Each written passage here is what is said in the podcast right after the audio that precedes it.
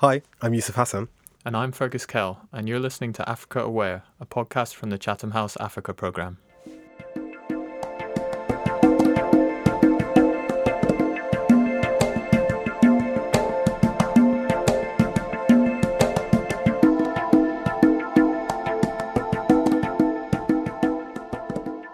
Welcome back to Africa Aware. On this episode, we will be discussing the topic of China African relations with a specific focus on debt sustainability, infrastructure finance, and growth. African debt remains a key issue on the international agenda as we come towards the end of 2021. Much of this debt is linked to infrastructure projects actually aimed at boosting economic development. And in a recent piece by Africa Programme Associate Fellow Professor Carlos Lopes, former Executive Director of the United Nations Economic Commission for Africa, Professor Carlos says Africa is the least indebted region when judged against GDP or per capita, but it is the most affected by sovereign debt pressure. And I think that really sets up today's episode. To discuss this further and highlight the programme's work around this area, I'm very lucky to be joined by my colleague, Fergus Kell. Hi, Fergus. Hi, Yusuf. Pleasure to be here. So, Fergus is currently supporting a Chatham House project exploring debt sustainability, infrastructure finance, and growth in Africa with a specific focus on China. Fergus, could you outline what this project's about? So, this is a cross Chatham House collaborative project. So, we as the Africa program are working alongside the Asia Pacific program and the Global Economy and Finance program on this research. We know that lack of infrastructure has been a major bottleneck for the economic expansion of many countries in Africa, and that securing funding for infrastructure development is a major challenge.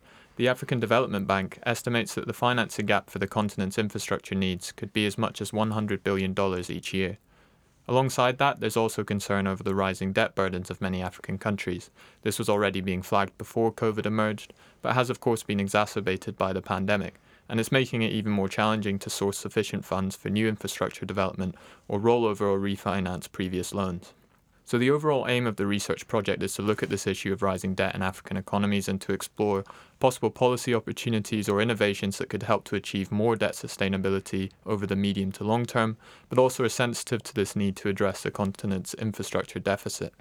Part of this picture is about examining how multilateral debt relief initiatives such as the G20's DSSI and Common Framework have progressed, but also our major focus is on the role of Africa China relations. China is now the largest financier of infrastructure projects on the continent, so it has a major role to play in closing that financing shortfall. But its loans have also attracted some controversy over claims of a lack of transparency, issues with local content, and suggestions around political influence via the collateralization of strategic assets. There's a tendency sometimes to view this purely through the lens of great power competition and to see African countries as passive sites of influence. But our project wants to explore the agency of African countries in this relationship with China and their perspectives on their infrastructure financing needs and debt sustainability efforts. A really succinct explanation of this really interesting project, and I'm sure our audience will really benefit from some of the outputs coming out of this. What's interesting for me, Fergus, is actually the fact that you've just come back from Dakar. Dakar also just hosted FOCAC, the Forum of China Africa Cooperation. Can you provide the audience with somewhat of a summary of what went on at the summit the major learnings and the, actually the, the outcomes? The Forum on China Africa Cooperation, or, or FOCAC, this is the high level political forum for the relationship. It happens roughly every three years, ever since 2000, and it alternates between China and an African country as host. So, this in Dakar was the eighth edition, hosted by Senegal at the end of November 2021. It was the first to be held in West Africa and the first in a francophone country. So this summit it took place at the ministerial level. So the traveling delegations, which uh, so from China, from 53 different African countries, and from the African Union, generally didn't include heads of state, but but ministers of foreign affairs or finance. In terms of specific outcomes, there were four documents that came out of this FOCAC. The most important of these is the Dakar Action Plan, which is the detailed foundational document that outlines the aspects of cooperation over the next three years until the 2024 FOCAC in Beijing. Then we also have three further documents which are more general political statements about the collaboration. So there's the Dakar Declaration, there's also the FOCAC China Africa Vision 2035. That's really the longer term vision for the partnership over the next decade and a half. And then finally, also a joint declaration on combating climate change. President Xi did a virtual address at the summit which outlined the headline commitments from the action plan. And in terms of clearly defined financial pledges, there's four main ones we can speak of. So, firstly, China's promised to provide $10 billion of trade finance to support African exports. So that fits in with a broader ambition to increase Chinese imports from Africa to $300 billion annually by 2035. Then there is encouraging $10 billion of investment by Chinese businesses over the next three years and creating a platform for China Africa private investment promotion. There's also a commitment to providing credit lines of $10 billion to African financial institutions with the priority to support the development of SMEs. And then, as well, channeling $10 billion of China's IMF uh, special drawing rights to Africa.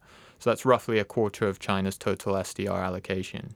We also saw a major promise on COVID to ensure supply of 1 billion COVID 19 vaccine doses to Africa, 600 million of those as a donation, and 400 million via joint production or other means. Seems like a very productive summit. And actually, maybe to, to follow on there slightly, you know, I really like the fact that when you began explaining the project itself, you focused on African agency. You, you mentioned that instead of seeing African states as passive actors, that they also had, of course, a, an important role to play in this relationship. The question I'd probably have for you there is how did the commitments provided at this summit differ from previous summits in relation to you know the relationships change? Because of course, China is not the sole player on the African continent, even though many would like to say that it is. How is the relationship changing, and, and how has that changed some of the commitments made? Well, firstly, I think there's been a lot of focus since the summit on that overall financial commitment, which which totals around forty billion dollars, because it's the first significant decrease in a pledge um, at a FOCAC summit. So it's down from sixty billion dollars, which was pledged in both 2018 and 2015, and previously the commitments had doubled or tripled between summits. So in one sense, that overall number can be a bit of a red herring because the action plan also has other less clearly financially defined commitments. There's a vaccine donation, of course, but also a commitment to four sets of 10 unspecified projects in the areas of green development, peace and security, industrialization, and connectivity. But that being said, I think it's important to look at the composition of the financial pledges and what that says about the relationship. And when we do that, there's a sense of a recalibration of China's approach away from a model of heavy state financing that we've seen linked to major infrastructure loans in the past. There's instead more of this focus on credit to African financial institutions and prioritizing SMEs within that, and generally towards a greater role for Chinese and African businesses for encouraging foreign direct investment and also for more innovative financing mechanisms. On the whole, China was keen to frame this summit in terms of what it calls a new development paradigm, but it's not fully clear whether there is a major cornerstone of this new paradigm in the same way as infrastructure has been arguably up to now. So I think the relationship is evolving and entering a new phase, and to a large extent, that's likely to be about China's internal policy changes and, and to some extent an economic slowdown but it also may probably be a bit of a reflection of some of the pushback and challenges from certain African countries on existing infrastructure arrangements under the Belt and Road Initiative. Going forward, the opportunity is clearly there for African countries to more clearly state their priorities in the relationship. And one good example of that from this summit is the Climate Change Declaration. That's the first climate document to emerge at a FOCAC, and the impetus for it really came from the African hosting side. Thanks so much for that answer, Fergus. Really, really interesting perspective there on, on how the relationship is changing as a result of African priorities. And actually, how the economic situation has impacted every country, not just Africa itself, but the wider globe, and that impacts how they view the continent, they view their investments in the continent. As always, a pleasure to have you on here, and uh, I look forward to hosting you next time. Thanks, Yusuf. Now, moving on to the interview. Professor Tang Xiaoyang is a resident scholar and the deputy director of the Carnegie Tsinghua Center for Global Policy and the Vice Chair and Professor in the Department for International Relations at the same university. His research interests include political philosophy, global modernization practices, and China's engagement with developing countries.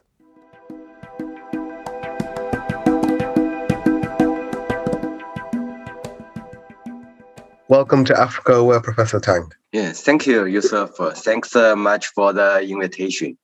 Of course, as mentioned in the introduction, today's episode is a really interesting look at infrastructure and its journey on the African continent, especially regarding its financing. Over the past decade, Chinese lenders rapidly increased their role in financing in African infrastructure, China is, of course, now the largest financier of infrastructure projects on the continent, with China's Exim Bank and China's Development Bank the main lenders. Other organizations are also involved. China's development financing system is quite fragmented and, and some would say lacks coordination. And this has been, of course, hmm. further complicated by the establishment of China's International Development Agency in March 2018. So, Professor Tang, when we consider all of these factors, and we now exist, of course, in the post pandemic period for many of the developing economies, how are China's post pandemic domestic economic adjustments, including those set out on the 14th five year plan likely to impact its development policies? Uh, I would say that uh, China's uh, policy to engage with Africa and uh, to cooperate with Africa haven't changed much after the pandemic. In fact, the recovery after the pandemic, that will be, of course, the focus of this year's FOCAC meeting. But that will also likely just to be a short-term issue for the next two or three years. And in the long run, China will continue supporting Africa's uh, infrastructure construction and also the industrialization and also socio-economic development.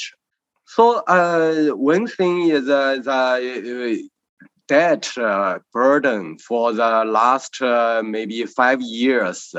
That is not seen as the problem of giving out loans itself because Africa is still eager to have uh, investments and have fundings for its uh, very deficient uh, infrastructure.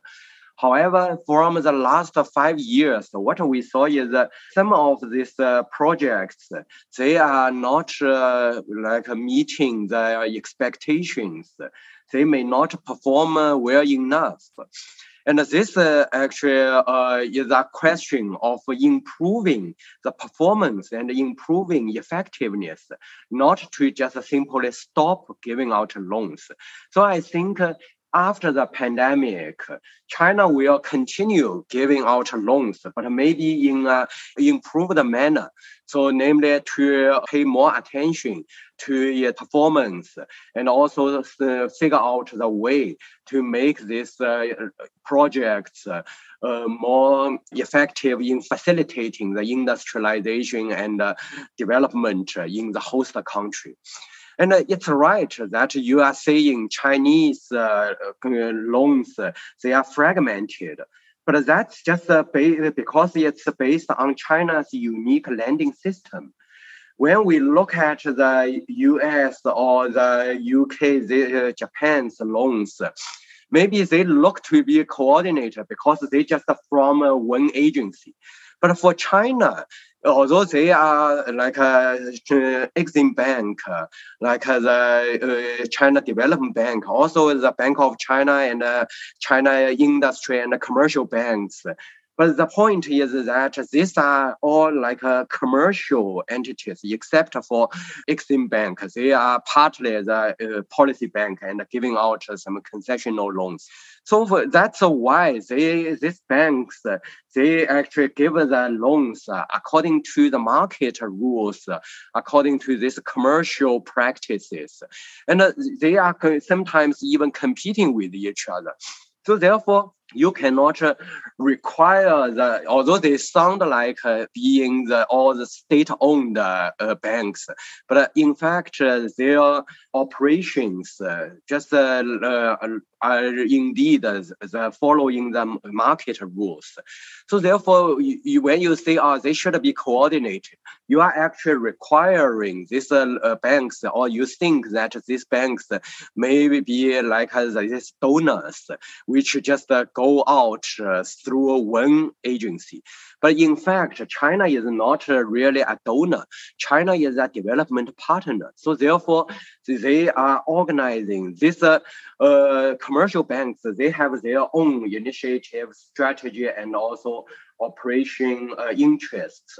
And uh, they are, of course, they are coordinated to some extent. And uh, this, I don't think uh, will be changed a lot after the pandemic. They are still looking to uh, implement uh, or moving forward this uh, Belt and Road Initiative, and they are still very confident of the African market prospect. So all these are not changed by the pandemic and also this basic structure won't be changed because of this uh, burden for uh, yeah for this small burden in some yes, but these are in fact just concentrated in some in a few countries, not a, a broader problem. So this uh, China will improve its practice, but will continue to engage with Africa in general for the long run. I'm sure our audience will be super thankful for your willingness to, to really provide a background into why and how the mechanisms exist and why the changes have been made to the systems.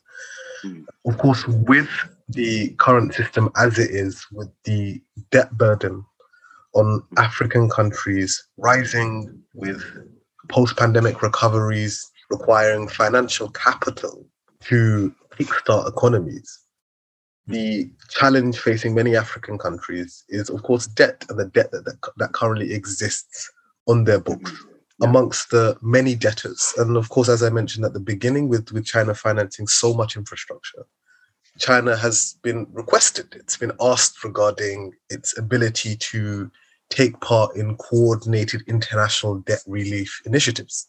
Yeah. Why do you believe there is hesitation on the part of the Chinese state about participating in these international debt relief initiatives? Well, in fact, China is very active in taking part into the debt relief initiative under the G20 framework. I don't know is that uh, what you mean because China actually uh, likes to work on this debt relief in a multilateralism. However, China doesn't want to join like a Paris Club, this group which just are made up of the so-called donors because China still consider itself as a, a developing countries and uh, it has uh, different opinions from those uh, G7 or these uh, rich donors. And China wants to relieve uh, the debt in a way more practical or more fitting to the developing countries' needs. I can tell you that uh, even the commercial banks uh, in China like I mentioned, this China Development Bank uh, and the ICBC, Bank of China, they are also working with uh, the this uh, the different uh, partners. Uh, they are both uh, African, but also other developing countries to relieve their repayment or to delay their repayment. And they are very clear that uh, they want to make these uh, countries suffering from pandemic uh, able to go through the difficult uh, period without uh, too much challenge. And they want to stimulate uh, the post-pandemic recovery. But however, they don't follow the Paris Club, and which has a, like a standard rule or which just uses this uh, mechanical uh, universal regulations. This actually China continues uh, questioning this kind of uh, method, just using some stubborn mechanical rules and to impose this kind of rules on various developing countries countries. China doesn't think that uh, this kind of uh, mechanical regulation can really work. And China rather wants to look at uh, concrete situations and uh, want to help these uh, countries to regain the dynamic uh, development. So, and that's also something which we can see at the even the beginning of the 21st century in this uh, so-called resource for infrastructure models and uh, a series of uh, following projects. China is very flexible to work with uh, different countries to uh, secure like the most fitting manner of uh, lending and um, investing. But China is also very diverse in its engagement manners. So that's uh, I think uh, uh maybe we can understand China's way. So when is China is willing to work with the international community. In fact, even when China doesn't join Paris Club, China has been working with the Paris Club on two countries' debt restructuring recently. One is Ethiopia, one is Chad and uh, China still like have dialogues with them. But China just uh, think uh, this is also kind of want to keep a distance from the uh, yeah this pure donor approach, and uh, wants to. Uh, have its own understanding of development and also have a, more flexible manner to, to keep this kind of flexibility and diversity thank you once again, Professor Tang. I think you you really highlight the importance of not viewing Chinese debt relief or, or, or China's strategies through a Western lens, which I think is an important one for all of us. To recognize that China has its own ambitions that don't necessarily fit in with a wider Paris Club framework. However, the question I would follow up is to ask, and you are completely correct that you know China is the biggest contributor towards the DSSI which is an important, of course, mechanism currently used to really try and lift some of the challenge regarding the debt burden that African countries are facing. However, what do you believe is necessary for China to shift from a reluctant partner that is, of course, taking place or taking part in these initiatives to one that is more collaborative in, in G20 efforts to address the problem of developing this country debt. So just moving away from the perspective of debtor, dettee, but also how do we focus and and ensure that the challenges of financing don't result in the same situation occurring again? Uh, I think uh, China is already very like uh, voluntary and also active uh, in participating. China is not really a reluctant partner in this uh, DSSI. And uh, just uh, the main uh, obstacle, one is uh, actually other countries, so some of the West, like also World Bank, they view all the Chinese debt as a state debt. So, but uh, as I also mentioned at the beginning, China's loans to a lot of countries, they are commercial loans. So therefore, these commercial loans, they should not be treated as a government loan. And that's uh, the business rule. And in fact, China thinks it's uh, actually uh, violates the market rule if we confuse both See, that's uh, one point because China's economic structure is always something different from the West. So you, although they are state bank, state-owned banks, state, but they are also uh, listed uh, in the stock markets. A large part uh, part of the shareholders they are also just uh, non-state uh, stakeholders. So you, therefore, for the these banks, this ICBC or the Bank of China, you cannot uh, ask them to do the same way as a, government uh, con- uh, concessional loan uh, did. In reality, some of these commercial banks, they even give a, a more favorable loan relief uh, or uh, yes, slowing of uh, loan repayment treatment to the uh, African countries and to other partners. So I think this is again uh, another characteristic of a Chinese approach. China doesn't want to like show this uh, very high uh, note uh, public announcement because China think this kind of uh, announcement often they do not really benefit the partners uh, in reality. So China rather uh, insists on this case by case, more concrete observation and analysis, and do the things which China and also the partners agree on, and which are also more concrete and more fitting for the practice. So this is uh, the typical Chinese uh, way of uh, doing business, both domestically and internationally. And uh, so this may give the audience uh, a wrong impression, saying, oh, China is not uh, giving this initiative, uh, global initiative, the strongest support. But that's wrong. Also, another example, maybe related, is the environment uh, uh, aspect.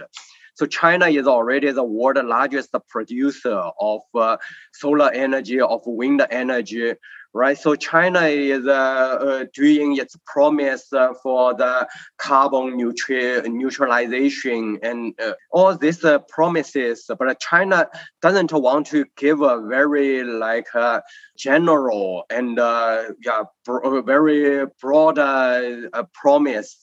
But China just rather focus on something which China thinks that it can do, and China also uh, when it promises, it will really do. And so I think this is a rather a different uh, way of uh, working. Once again, Professor Tang, thank you so much for that really, really interesting observation regarding China's role as a global player reluctantly, right? In the sense that I think I think you really outlined the importance behind seeing China's aim not to be the, the leader in this regard, but actually just to fulfill its obligations and to do so in such a in, in a holistic manner that benefits its economy. My last question, actually, this will be in relation to really the impact that the relationship development we've seen by China as a result of much of this economic lending. And that would be when it comes to China's ambitions on a global stage, many would say that China's ability to provide debt relief on, on such large amounts of financing that currently exists provides it with the opportunity to, to influence on a wider multilateral level. With FOCAC, of course, taking place, where do you believe China's ambitions for its engagement with the continent sit, especially in a post pandemic world? I think uh, China rather prefers uh, to provide data relief uh, on the multilateral platform so I don't think uh, in this FOCAC uh, we'll say much about the debt relief uh, between China and Africa because all this uh, will be settled under the DSSI and under the G20 framework. So, but uh, one thing is uh, China uh, actually, as you said, uh, China, yeah, it's, uh, it provides the approach according to its own capability and also fitting to its interest. But China also thinks this data relief should also fit the partner countries, so this debtor countries' interests. In fact, China doesn't think the yeah, biggest benefit for these debt countries is to cancel the debt at all because uh, that's uh, loans that China give to these countries. They are commercial loans. They have uh, their commercial contracts and duties and obligations. So the, it's easy, and uh, China may also be able to even cancel a large part of these commercial loans and uh, suffer short-term uh, loss. But actually, that doesn't help these countries in the long run. Because these countries they may uh, like borrow the loans uh, uh from elsewhere again, and also they may um, be stuck into uh, another debt crisis after a while. This actually we have seen the debt crisis uh, in Africa and in some uh, yeah, other parts of the developing countries already several times. So this uh, just simply cancel and uh, yeah, uh, this loans. That's not the most the key to the solution. So China, as I said, they will keep the commercial terms there. So because that's a part of the global market economy. So China would think would also then give a more emphasis on building this country's capacity of repaying. And China, when China still has this uh, loans uh, or some uh, part in these countries, that actually helps to build more linkage between China and these countries, and to make to help people have this build up this trust and also this uh, awareness about commercial contracts. And I think for the business, this kind of trust and the commercial relationship, they are more important in the long run. So this is uh, just I would say if we want to see some uh, bilateral thing happening in the FOCAC, it will still be this uh, continuous uh, trust and also the bilateral willingness uh, to cooperate. This will continue. While maybe the debt cancellation or debt repayment this actually China will see it as a more uh, like uh, short-term issues, and will leave them to the G20 and uh, this uh, yeah multilateral platform. And uh, then, but uh, what's more important in the FOCAC, I think, is to see this consistent long-time strategy and long-time friendship. And thank you so much, Professor Tang, for your willingness, your expertise, and your time to be interviewed for Africa Aware we have really, really enjoyed hosting you and hearing your insights. I'm sure our audience members are all deeply thankful, and I would like to, of course, express that gratitude in the in, in, in the best way possible. And we look forward to hopefully engaging with you again on this topic. Thank you very much, Yusuf. Yeah, that's a great pleasure for me to talk with you on the on your pod, podcast.